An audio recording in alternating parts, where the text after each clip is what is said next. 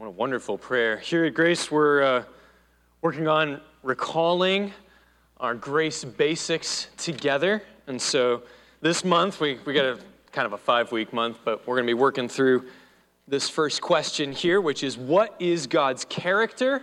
And the answer is He is per- perfect and loving. And we know this is true because of what 1 John 4 8 says. Let's read it together.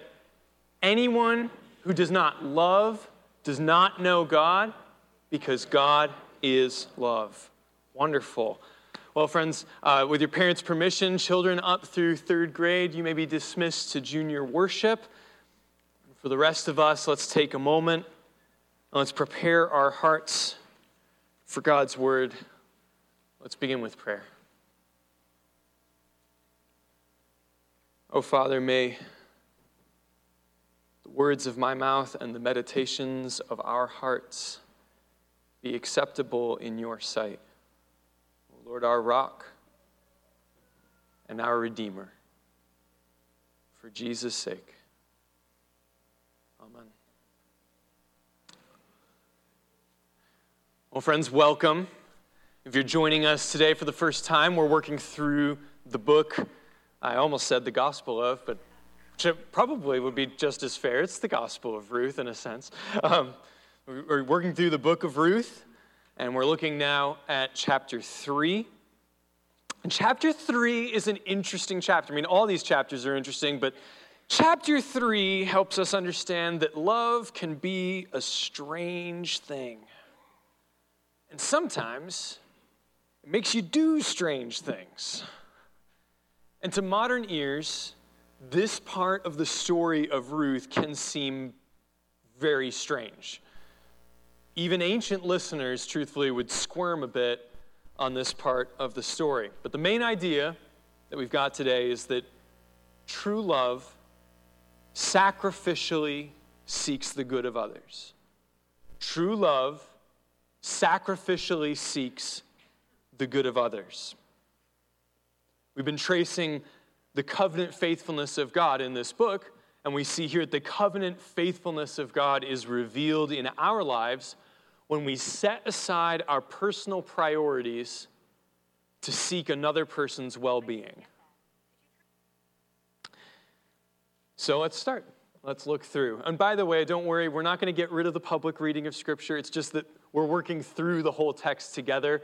And so we've just taken a pause while we're in Ruth. We'll, we'll hear the text read again once we're into 1 Peter. But let's start in chapter 3. Chapter 3, Verse 1, if you have your scriptures, I encourage you to follow along. Then Naomi, her mother in law, said to her, My daughter, should I not seek rest for you, that it may be well with you? And this first phrase, should I not seek rest for you? This sense of to find rest in Naomi's sense means to find security, permanence, peace, belonging, having a husband. Put it more modern terms would say, honey, you need a man. but don't miss Naomi's concern. We, we, can, we can sort of chuckle at it, but Naomi's concern is not actually primarily interested in her own welfare. She's not a meddling mother in law, as it were. She's primarily concerned that Ruth have good well being. Notice she says, not, should we not seek rest for the both of us? After all, they are both in this boat together. They both need food, they both need family. But she doesn't say that. She specifically says, Should I not seek rest for you so that it may be well with you? Naomi's primary concern is Ruth. So the second word, this word well, is associated with divine blessing. Jeremiah 7 23, God will say, Obey my voice, and I will be your God, and you shall be my people, and walk in all the way that I command you, that it may be well with you. Furthermore, this same word connotes a full and happy family. In Deuteronomy 6, verse 3, one of the blessings that was associated with the Old Covenant God says, Hear therefore, O Israel, and be careful to do them, referring to his statutes and his laws, that it may go well with you, and that you may multiply greatly, as the Lord, the God of your fathers, has promised you. So, one of the signs of things going well with you is that you would multiply, that your family would increase, that God's blessing would be seen on you. So, Naomi, when she uses these words, when she says to Ruth, I want to find rest for you. I want it to go well for you. She means I want to see God's covenant blessedness, God's covenant faithfulness come alive in your life. What a wonderful mother in law. Naomi wants to secure the spiritual and physical good of her daughter in law.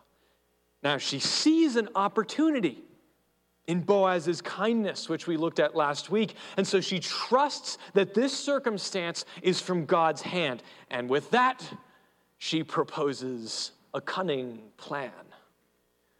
Second verse Is not Boaz our relative, with whose young woman you were? See, he is winnowing barley tonight at the threshing floor. So notice how first she lets him know that it's his, our relative. She uses a word that might even go so far as to say our close relative. She is reminding Ruth of Boaz's significance, which we learned last week, is that Boaz is a potential redeemer. He has the opportunity to save their family. Now, winnowing, well, that's the time when you would take the wheat that you've gathered in and you toss it in the air to separate the parts out. It's something you did in the evening when the cool breezes would blow away the chaff, just far enough, but not too far. The reason she brings this up is because it means that Boaz is likely to be alone, which sets up the next stage of Naomi's fairly risky plan. Verse 3 Wash, therefore, and anoint yourself. Put on your cloak Go down to the threshing floor, but do not make yourself known to the man until he has finished eating and drinking. So she starts by saying, Ruth, get cleaned up, i.e., wash, anoint, get a shower, put on some perfume, go looking your best. There's context where even this expression for cloak could sometimes even mean a marriage gown, so like, look nice look nice, smell nice, go looking your best. But there's another sense to this. This is the same idea that uh, happens when David, for instance, after he's been mourning his son, puts away his mourning. He anointed his head, he dressed himself, he washed, and he came forth. So there's another implication here that Naomi is recommending to Ruth. She says, Ruth, put behind you any sense of mourning over the loss of your homeland, the loss of your husband, the loss of your family, and instead, instead of being withdrawn from society and saying, I'm in mourning, my husband is dead, instead say, I'm ready to re enter society, I'm ready to be eligible for marriage. She's then to come to him not after he's drunk, but after he's had a good meal, that nice, warm, satisfied feeling after a long day's work and a good meal. But still, she mustn't reveal herself until verse 4. But when he lies down, observe the place where he lies. Then go and uncover his feet and lie down, and he will tell you what to do. Now, the language of this verse is purposefully ambiguous. It's even suggestively sensual. Ancient listeners would be blushing right now and covering their children's ears. Because the words uncover, feet, and lie down are all charged with intimate Im- imagery. They're loaded terms in Hebrew. So, first, she says, observe the place where he lies, meaning, do not do what I'm about to tell you to do to the wrong man. Do not do this to the wrong guy. Then, says, uncover his feet uh, there's lots of argument over what this means. I think it probably means to uncover Boaz's legs to the night air. to wake him up. And then she is to lie close and wait.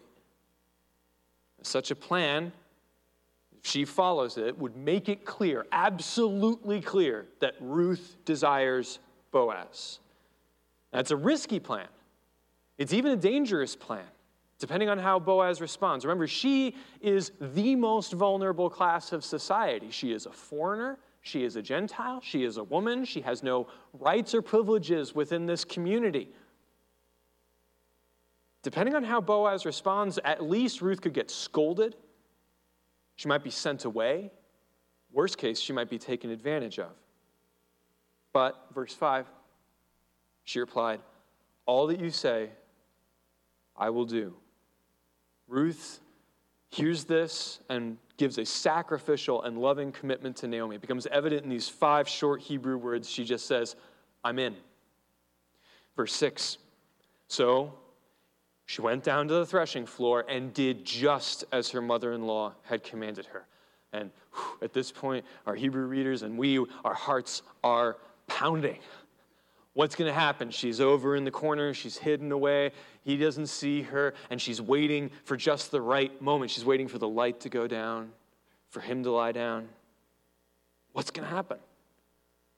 Verse 7 When Boaz had eaten and drunk, and his heart was merry, he went to lie down at the end of the heap of grain. Then she came softly and uncovered his feet and lay down. Can you hear her heart beating? Everything in her life hangs on what happens next. Everything. Her whole reputation is staked on the next moment. Her family's future hangs on this moment. Verse 8 At midnight, the man was startled and turned over, and behold, a woman lay at his feet. Boaz is startled awake. The, text, behold, a woman This is not the way things were when I went down. And one time I took a short nap on the couch and I woke to find my Kelly just inches from my face, just like staring at you. It's like, oh, hello, you know, behold, a Kelly. Um, so then, verse 9, the first part, he says, Who are you? Now, should note several things. First, the absence of the usual my daughter, which is how he has always addressed Ruth up to this point, tells us that in the darkness and in his startled surprise, he does not recognize Ruth yet. But you remember how week after week we notice that this is one of the central questions of the book of Ruth? This one keeps coming up Who are you? Whose are you? And here he asks, Who are you? And you remember how Ruth has answered differently every time, right? Earlier in chapter 2, verse 5, we found out that Ruth was that Moabitess that came back with Naomi. In verse 6 of that same chapter, she called herself, in essence, his slave. She's the lowest of the low. But what will she say now? Who is Ruth? Second part of verse 9. And she answered, I am Ruth, your servant. First, note, I am Ruth. By giving her name, she has entrusted herself to Boaz's integrity. In the ancient world, to know someone's name was to be able to exercise a degree of power over them. It meant that you could bless them or that you could curse them. There's immense significance in taking up another person's name. It's, it's, uh, you can trace it all the way back to Adam naming all the creatures. It exercises his authority, his place over them. So giving your name to someone was an intimate disclosure. But secondly, and this the English completely obscures for you, unfortunately. You'd have to have your strongs for this one. Your servant here is different. It's not the same term she used before when she called herself, in effect, his slave. Instead, this means maidservant. In short, you remember when Boaz invited her up to the table? Basically said, Here, come eat with me, your family. She's taken him up on it. She said, All right, I'm not a slave anymore. I'm not a foreigner. I'm not outside. Your maidservant. I'm an eligible maiden. And most significant of all is what she does next. Because after all, as you remember, Naomi's plan stopped right here. At the very moment we expect Boaz to instruct Ruth on what Ruth should do, Ruth changes the plan. And instead, she bravely and she sacrificially departs from Naomi's script. The last part of verse 9, she gives him a command. She says, Spread your wings over your servant, for you are a redeemer. Now, this phrase, spread your wings, is almost certainly a reference to Boaz's prayer and blessing over Ruth in chapter 2, verse 12. So if you remember, back in chapter 2, verse 12, he said, The Lord repay you for what you have done, and a full reward be given you by the Lord, the God of Israel, under whose wings you have come to take refuge. Now, Ruth's phrase is literally spread over me or cover me with your garment. It's the word is kanap, and the ESV will render it wing. That's, that's fine. It's really similar to Boaz's phrase in 212, under whose wings, kanapayim, you have sought refuge. Now, Ruth's expression, cover me with your garment or cover me with your wing, means, especially in Arab cultures, marry me. It means marry me. And traditionally, in Arab weddings, a man, sometimes to show that he was taking this particular person into his household and under his protection, that he was going to provide for her as long as he lived, he would literally spread his cloak over her. She says, Do that. Marry me. And in essence, Ruth is asking Boaz to be the answer to his own prayer. She says, Cover me. You know, like you asked God to cover me. So that Boaz's covering of Ruth in marriage would be the outworking, the expression of God covering Ruth and Naomi with protection and provision. What is perhaps most significant is that by boldly asking for Boaz to marry her, by stepping way outside cultural etiquette, and furthermore outside of Naomi's plan, Ruth reveals that fundamentally she, like Naomi, is not chiefly concerned with her own well being. She is not aiming at her own happiness, she's aiming at Naomi's. Just as Naomi said, I want to provide for you. Wouldn't it be right that I provide rest for you? Ruth now doesn't just say, Marry me she goes beyond. Look again at verse 9. She said, Spread your wings over your Redeemer, marry me. Why? For you are a Redeemer. And when she says, For you are a Redeemer, Naomi's plan was chiefly to obtain a husband, it was to provide rest and well being for Ruth. That was Naomi's heart all along. This isn't some new idea Naomi had. Remember in chapter 1, 8 through 9 and, and 11 through 13, when Naomi is talking with her daughters in law, she urges them to go back to the household of their, of their father. She says, Go back, find a husband. Don't end up like me. She wants what's best for them. This isn't a new idea. She wants Ruth taken care of. But by asking Boaz to redeem her and not just marry her, Ruth subordinated her happiness to the good of her family.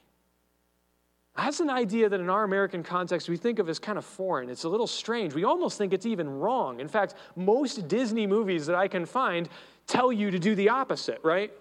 So you should always subordinate you know what your family wants for what you want. What you want is what really matters.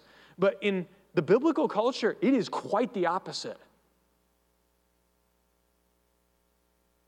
You are to be looking out for the good of others.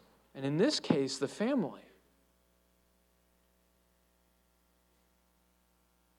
She sought Boaz not only, perhaps not even chiefly because she wanted to marry him, although it's obvious that she does, but because marrying him could save Naomi's family. And at this moment, having broken all etiquette, what's Boaz going to do? Verse 10. And he said, May you be blessed by the Lord, my daughter. You have made this last kindness greater than the first, that you have not gone after young men, whether poor or rich. And we all, well, maybe some of us, but we all breathe a sigh of relief at Boaz's endearing response, Daughter. Oh, thank goodness. And we note that Boaz discerns the hand of God's providence in this courageous and sacrificial request. He says, May you be blessed by the Lord. So Boaz isn't missing anything here. This is the hand of God at work in this situation. Then he praises Ruth's faithful and loyal love for Naomi when he says, This last kindness is greater than the first. Well, what, what's the first kindness that he's referring to? He means how she willingly left her homeland, how she willingly left behind her family out of kindness for Naomi. That's the first act of kindness. And now he says, This act, and this is partly why I really think Ruth is subordinating her desires to the greater good of the family. He says, This act, by seeking the redemption of Naomi's household at the cost of your own marriage, that's a profound kindness. You're restoring to one of the families of Israel the tangible hope of a coming Redeemer you want to see the promise of the Messiah worked out in the lives of those around you. He then points out, You have not gone after young men, whether poor or rich. And what he means is, is you could have married for love. Remember earlier on, I mean, when he shows up at the field, he's like, Who's that woman? You know, you could have married for love. you could have married for your own advantage, but you chose neither. You chose to marry out of Hesed for the sake of redemption. Ruth set aside her own preferences for the good of others and becomes a living picture of God's chesed, even of Jesus Christ. Remember how Paul describes Jesus in Philippians 2 You could read the broader section, but just verses 5 through 7, he says, Have this mind among yourselves, which is yours in Christ Jesus, who, pardon me, though he was in the form of God, did not count equality with God a thing to be grasped, but emptied himself by taking on the form of a servant, being born in the likeness of men. Christ has access to all the eternal wealth, riches, privilege, and honor of the Father. No one made him lay down his life, he tells us. He, he chose to. He subordinated, as it were, what we would think of as his natural desires to seek the good of his people.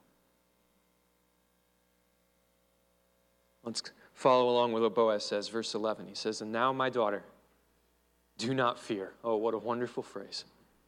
I will do for you all that you ask. All my fellow townsmen know that you are a worthy woman. Wow.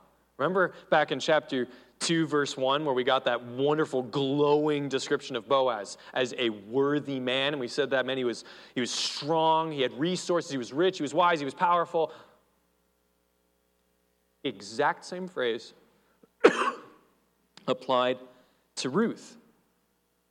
Boaz applies an equivalent term to Ruth. Now, any of you know where this term works out.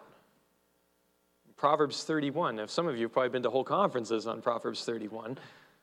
But Ruth brings the Proverbs 31 woman, that most excellent wife, to life. You want to see hands and feet on, on what it means? Look at Ruth. Boaz is willing to risk his standing among God's people, marry a Moabite.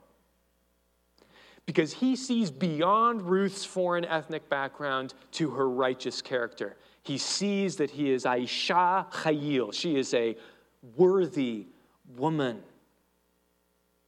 And he goes on.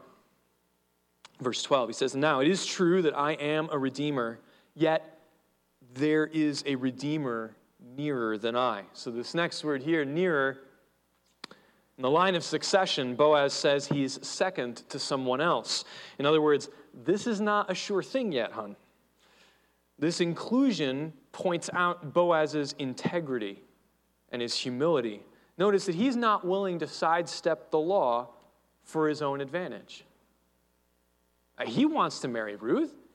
He wants to do all that she has asked. It is his desire to do precisely that. But just because he wants it doesn't mean he's going to sidestep the law. He's not going to break God's Torah in order to get what he wants. In fact, this probably explains why Boaz did not offer to redeem Naomi earlier. Because he knew there was someone else who had greater right and standing. Now, furthermore, if their marriage does come by the book, as it were, then this means that Ruth and her family will not face future legal scrutiny. If he does everything by the book, nobody's going to be coming showing up later being like, yeah, but Ruth is, after all, a Moabite. So I don't think your heirs are actually legitimate. But finally, what Boaz does is he rests the ultimate outcome in the providence of God. Naomi, Ruth, and Boaz will all play their part. They've all done what they know to do, but God alone can overcome this final obstacle. So then he says in verse 13, he says, Remain tonight, and in the morning, if he, that's this nearer Redeemer, if he will redeem you, good. Let him do it. But if he is not willing to redeem you, then as the Lord lives, I will redeem you. Lie down until the morning. Now, Boaz here, hidden inside of these words, shows us more of his integrity and more of his nobility. The first thing is that he instructs her to stay the night. But he uses a different word than what we might be accustomed to. The word remain is to lodge, and it deliberately avoids the earlier romantic and sensual connotations and signals. In essence, it's for our great relief and our joy that, um, as, as one of the commentators, Hubbard says, he says, after having been thrown together in the crucible of temptation, they proved themselves righteous by placing integrity above passion.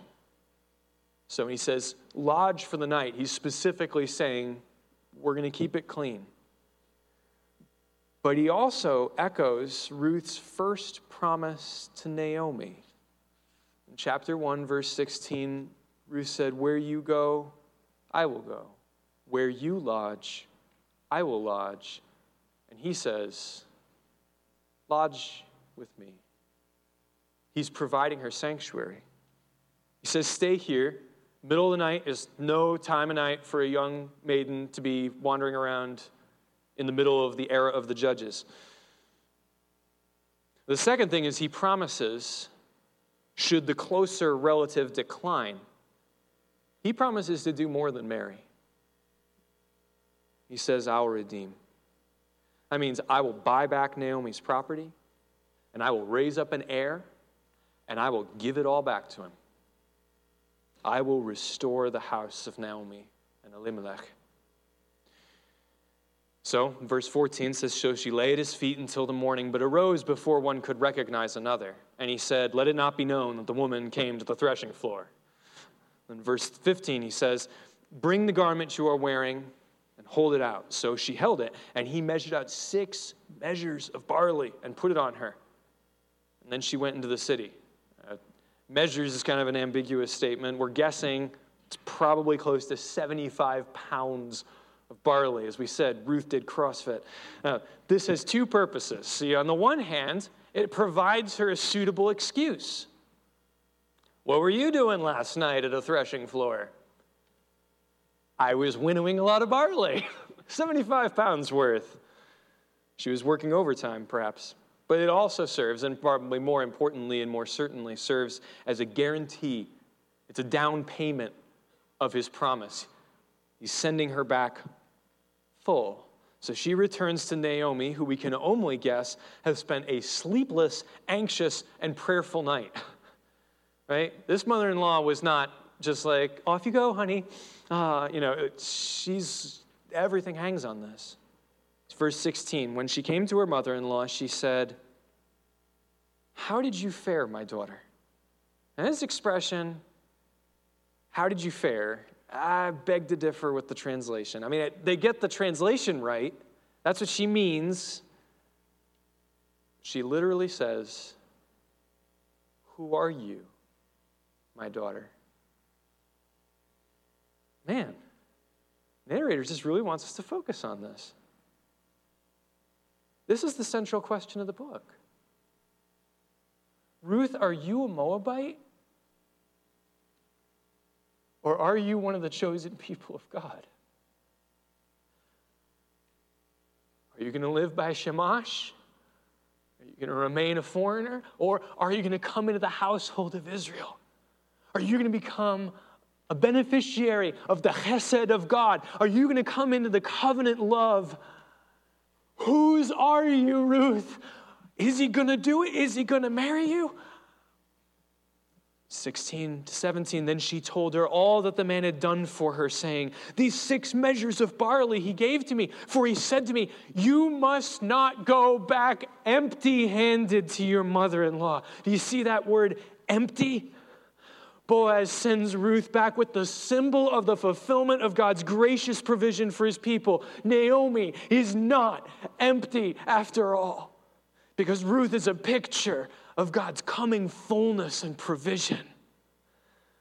Verse 18, she replied, Wait, my daughter, until you learn how the matter turns out, for the man will not rest, but will settle the matter today. And these two words here, you recognize them wait or rest, they're set in opposition to each other. Naomi breathes a sigh of relief and she says, Sit tight, Ruth. Today's going to be a long and important day because he's not going to sit tight. I'll just see what happens. You'll just have to come back next week. Let's summarize. Let's offer some application. I want to help us by reflecting on the picture of God's love his loving kindness, God's chesed, that we see worked out in this chapter. And then I want to apply it briefly to our hearts and to our lives. So, first, let's go back to chapter 3, verse 10.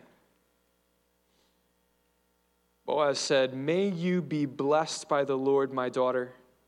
You have made this last kindness greater than the first, in that you have not gone after young men, whether poor or rich. Now, I didn't point it out at the time.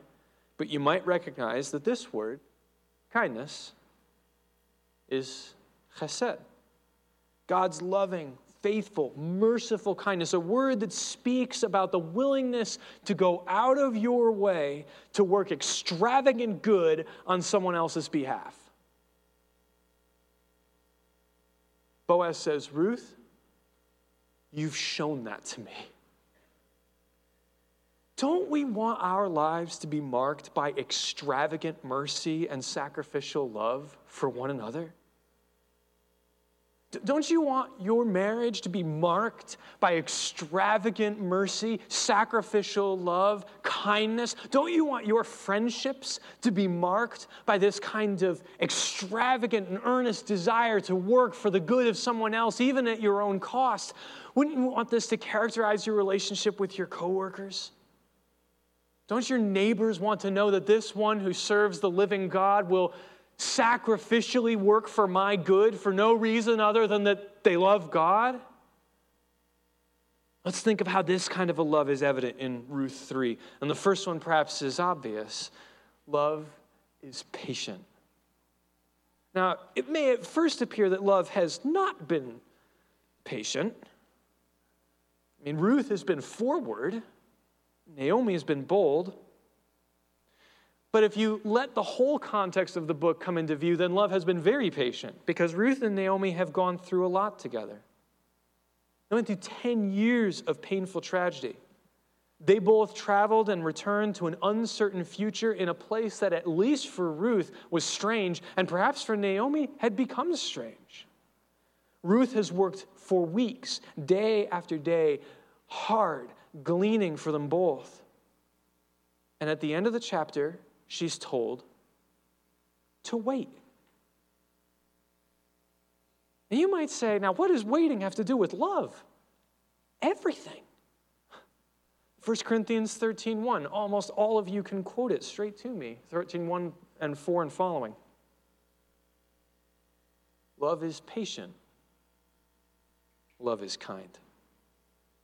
Friends, may God grant that our relationships be marked by kind patience, a long suffering love that overlooks offenses, that's swift to forgive, that offers kind answers to turn away wrath, a love that refuses the path of anger, a love that is not harsh, a love that is not harsh because it is patient, patient with others, and faithfully waits on God.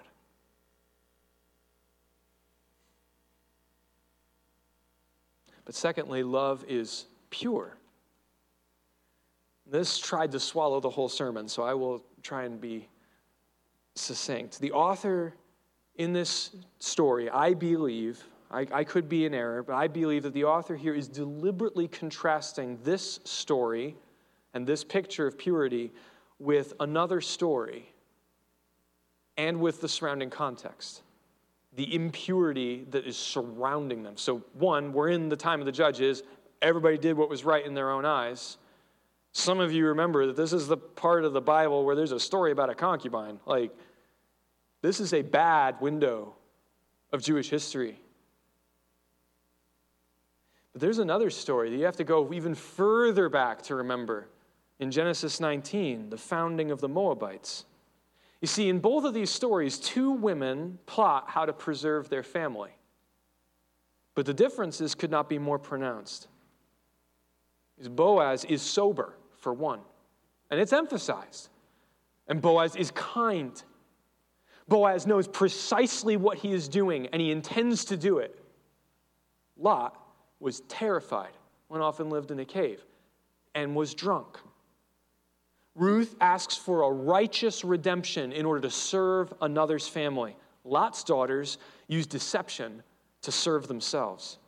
Ruth, despite her background, Despite growing up in a culture given to sexual immorality, despite growing up in a culture known for its, for its wicked practices, when she is tested, she displays her faithful character.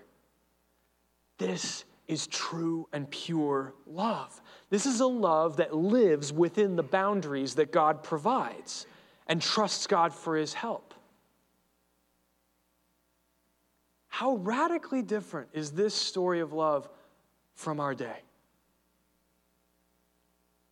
See, almost every love story we see includes at least two people who give way to their passions, and almost always outside the context of marriage. We sit in front of screens, hardly even noticing the immorality because it's so ubiquitous. Sometimes, perhaps, we are even entertained by it. We've gotten to a place where it's not just ubiquitous, it's Oh, that's interesting. Friends, no.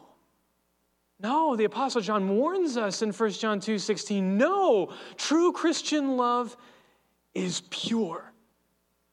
Does not Christ bless the pure in heart? Are not they the ones that will see God? Love looks straight in the face of passion and chooses integrity and honor before God above everything else. Friends, we should be vigilant, especially in the day and age in which we live, where everyone is being told openly to do what is right in your own eyes, that that is the path to, to fulfillment, to delight, to satisfaction, to happiness. Let's be vigilant. As a body of faith, let's guard the purity of our love. Be vigilant over your phone. Be vigilant over your computer. Be vigilant over your relationships. Flee sexual immorality. That's any sexual activity that happens outside the bonds of marriage. Paul, when he speaks about this in Romans 12, verse 9, says, Let love be genuine. And what does that mean? Abhor what is evil, hold fast to what is good. Friends, do not buy the lie that love pursues sexual activity outside of marriage, or that such activity can somehow be satisfying or fulfilling when it's separated from a covenant commitment before God and each other. Don't trust a world that has set its entire existence up in opposition to the good and gracious way of God. It's lying to you. Let's guard ourselves and guard one another because love is pure. So, love is patient, love is pure, love protects. And Naomi wants to protect Ruth from a life of widowhood. She says, Would not be good for me to seek your well being. Ruth wants to protect Naomi from family annihilation and from a lost identity. Boaz wants to protect Ruth. He wants to protect her reputation. He wants to protect her physical safety. He wants to protect her future. That's what love does. Love protects the people around us physically and spiritually. Love sacrificially seeks the good of others. God loves us enough to send people into our lives who are going to speak the truth to one another. My dear friends, I'm going to brag on him uh, from when I was in seminary. He was my prayer partner. We would go running. God used him so many times to call me on my stuff. And it flowed out of an abundance of love. He cared for me. We prayed together. We, we talked. We ran, got breakfast. I, I interned at the church that he was serving at. I saw this man working out his kindness. And so when he came to me and said, Gordon, what's been going on in your thoughts of late? It wasn't judicial, it wasn't judging, it wasn't condemning. He was helping me keep my love pure. Was helping me walk within the bounds that God had provided. He was calling on me to trust in God. The number of times that my wife has helped me see sin in my life and graciously called me into obedience to Christ is a wonderful gift of God. Friends, when Galatians 6 tells us we should bear one another's burdens in love, it's talking about this kind of careful protection. We won't love one another well if we let one another drift away from intimacy with Jesus. Love protects. Fourth, love provides. Boaz sends Ruth away with grain and a promise. That's a picture of how love does not send others away empty.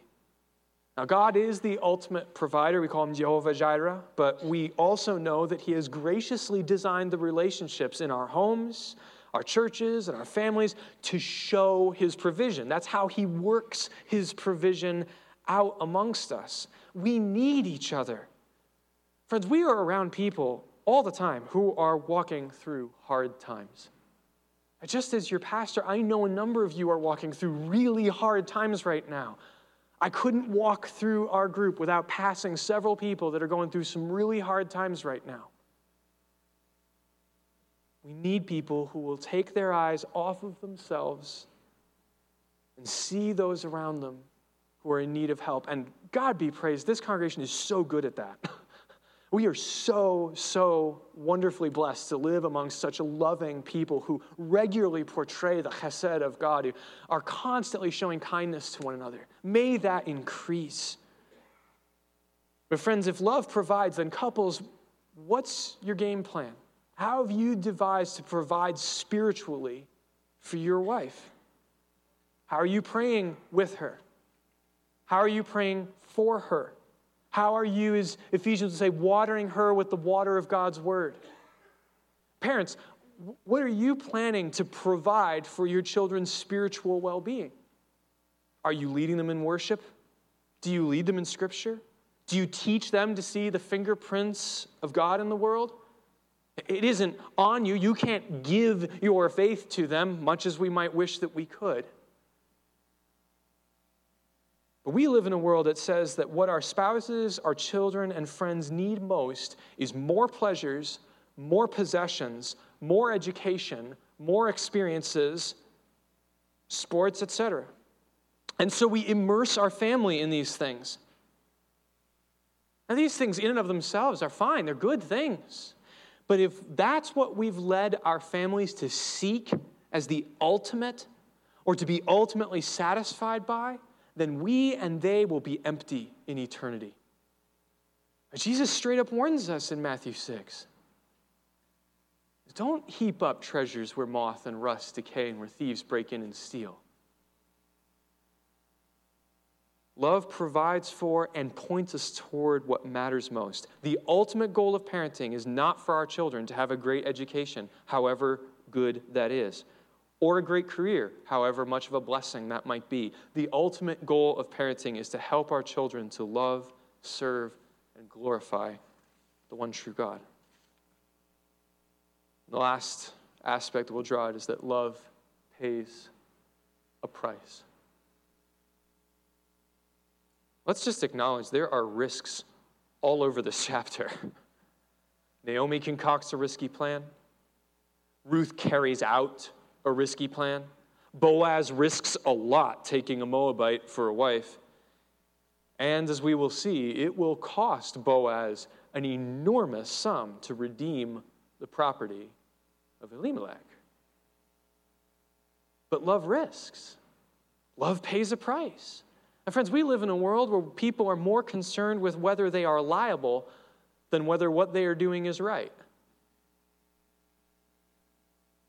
Where they're more concerned with not suffering personal loss than with living a godly life. But true Christian love is willing to pay the cost of redemption because true love cares for and sacrificially seeks the good of others. That's why Jesus will say in John 15 a friend lays down his life. It is perhaps needless to say that behind this small picture of love, however big you think the picture of love is in the book of Ruth, it is small in comparison to God's glorious sacrifice at enormous cost. He takes our sins in his own body and he absorbs the wrath that we deserved. We can look at this when Paul says in Titus chapter 3, verses 4 through 7, and I forgot to include this in the overhead just before this, is out of God's kindness. So if you're looking in the context, you'll see that it's right there. It says, Out of his kindness, he saved us, not because of works done by us in righteousness, but according to his own mercy. By the washing of regeneration, means we were born again, and renewal of the Holy Spirit made us a new creation, whom He poured out on us richly through Jesus Christ our Savior, so that being justified by His grace, we might become heirs according to the hope of eternal life. At some point this week, friends, I encourage you to look at this list of characteristics, these marks of love. Maybe write out and pray through one or two ways that you might be able to grow in your love for others and for God.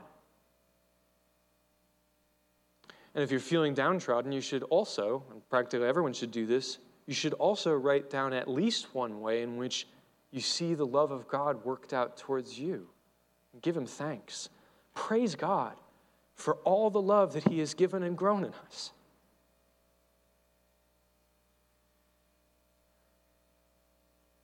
My family regularly feels having, you know, many of you will ask sometimes, how are you doing? Uh, you feel more at home now? And it's just good to be in a body of loving brothers and sisters of Jesus Christ. You have shown more kindness to us than we deserved.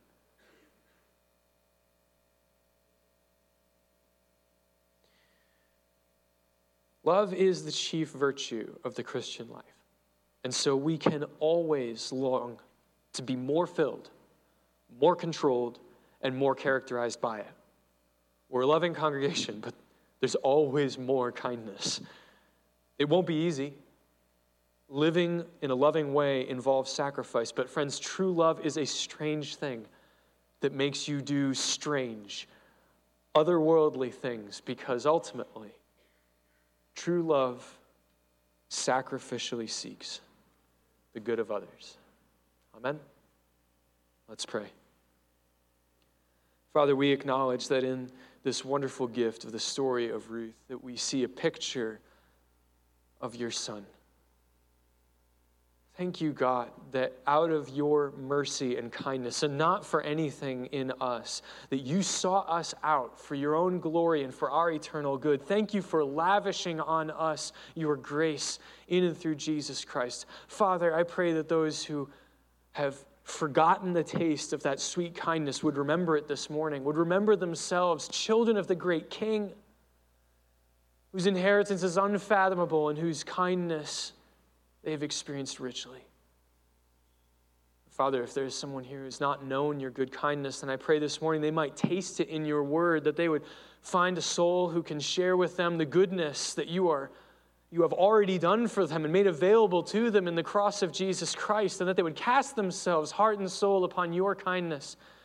Instead of seeking out more and more possessions or more and more experiences or more and more things, that they would find the purity of your love to be the true satisfaction of their heart. Father, ultimately, what we ask is that you would work out in us to one another an ever increasing display of this pure, kind, good, wonderful love, this loving kindness that sacrificially seeks the good of others because of all that you've done for us. Father, make us a loving body, a loving family, whose greatest joy, whose core identity is Jesus Christ. And we ask it in his precious name. Amen.